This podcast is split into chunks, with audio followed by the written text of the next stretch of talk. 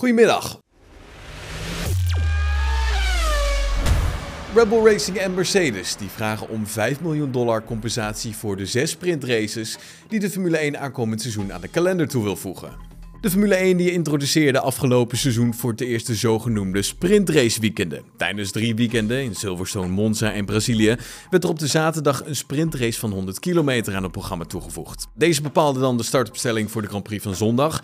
En daarnaast kreeg de winnaar ook nog drie WK-puntjes, de nummer 2, 2 en de nummer 3, 1. De kwalificatie voor deze sprintrace werd dan op de vrijdag verreden. Ja, hoewel de opzet van dit format wisselend werd ontvangen, was het experiment over het algemeen wel succesvol. De Formule 1 die wil aankomend seizoen daarom zes van deze sprintrace weekenden plaats laten vinden. Maar niet iedereen is hier echt mee eens, omdat het budgetplafond namelijk dit jaar omlaag gaat van 145 miljoen dollar naar 140 miljoen dollar. De protesterende teams die vinden dat de plafond juist omhoog moet, omdat extra sprintraces de kans op extra kosten, bijvoorbeeld door schade, vergroten. McLaren CEO Zack Brown die liet zich recent op zijn beurt dan weer fel uit tegen deze teams. De teams en de Formule 1 voeren momenteel gesprek om tot een overeenkomst te komen. Het nieuwe seizoen gaat natuurlijk in maart van start, waardoor enige haast geboden is. Corriere dello Sport die schrijft dat Red Bull Racing en Mercedes een compensatie van 5 miljoen dollar voor de extra sprintraces willen. Ferrari die zou genoegen nemen met 2 miljoen dollar. Nou, wie wat precies vraagt en hoe de vork in de stil zit, dat zal de komende weken duidelijk worden.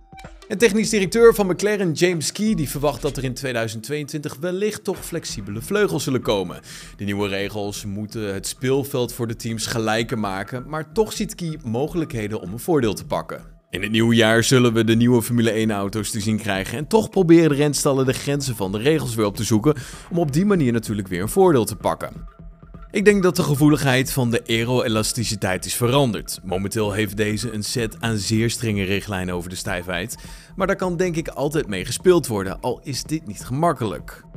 Ja, elk team is natuurlijk bezig om de maas in de wet op te zoeken, zo ook het team van McLaren. Een aantal verschillende onderdelen dient een bepaalde stijfheid te kunnen hebben. Hierin zou je legaal de grens kunnen opzoeken, dus er zijn verschillende manieren om hiermee te spelen in 2022. McLaren zal ongetwijfeld niet het enige team zijn die er over nadenkt. Tijdens de testdagen zal het dan ook interessant worden ja, om te zien welk team nou het beste met de nieuwe reglementen is omgegaan. Dat was hem dan het nieuws van vandaag. Heb je genoten van deze aflevering? Laat van je horen op onze Apple Podcast pagina of volg ons op Spotify. Zie ik je morgen weer. Tot dan. Hoi.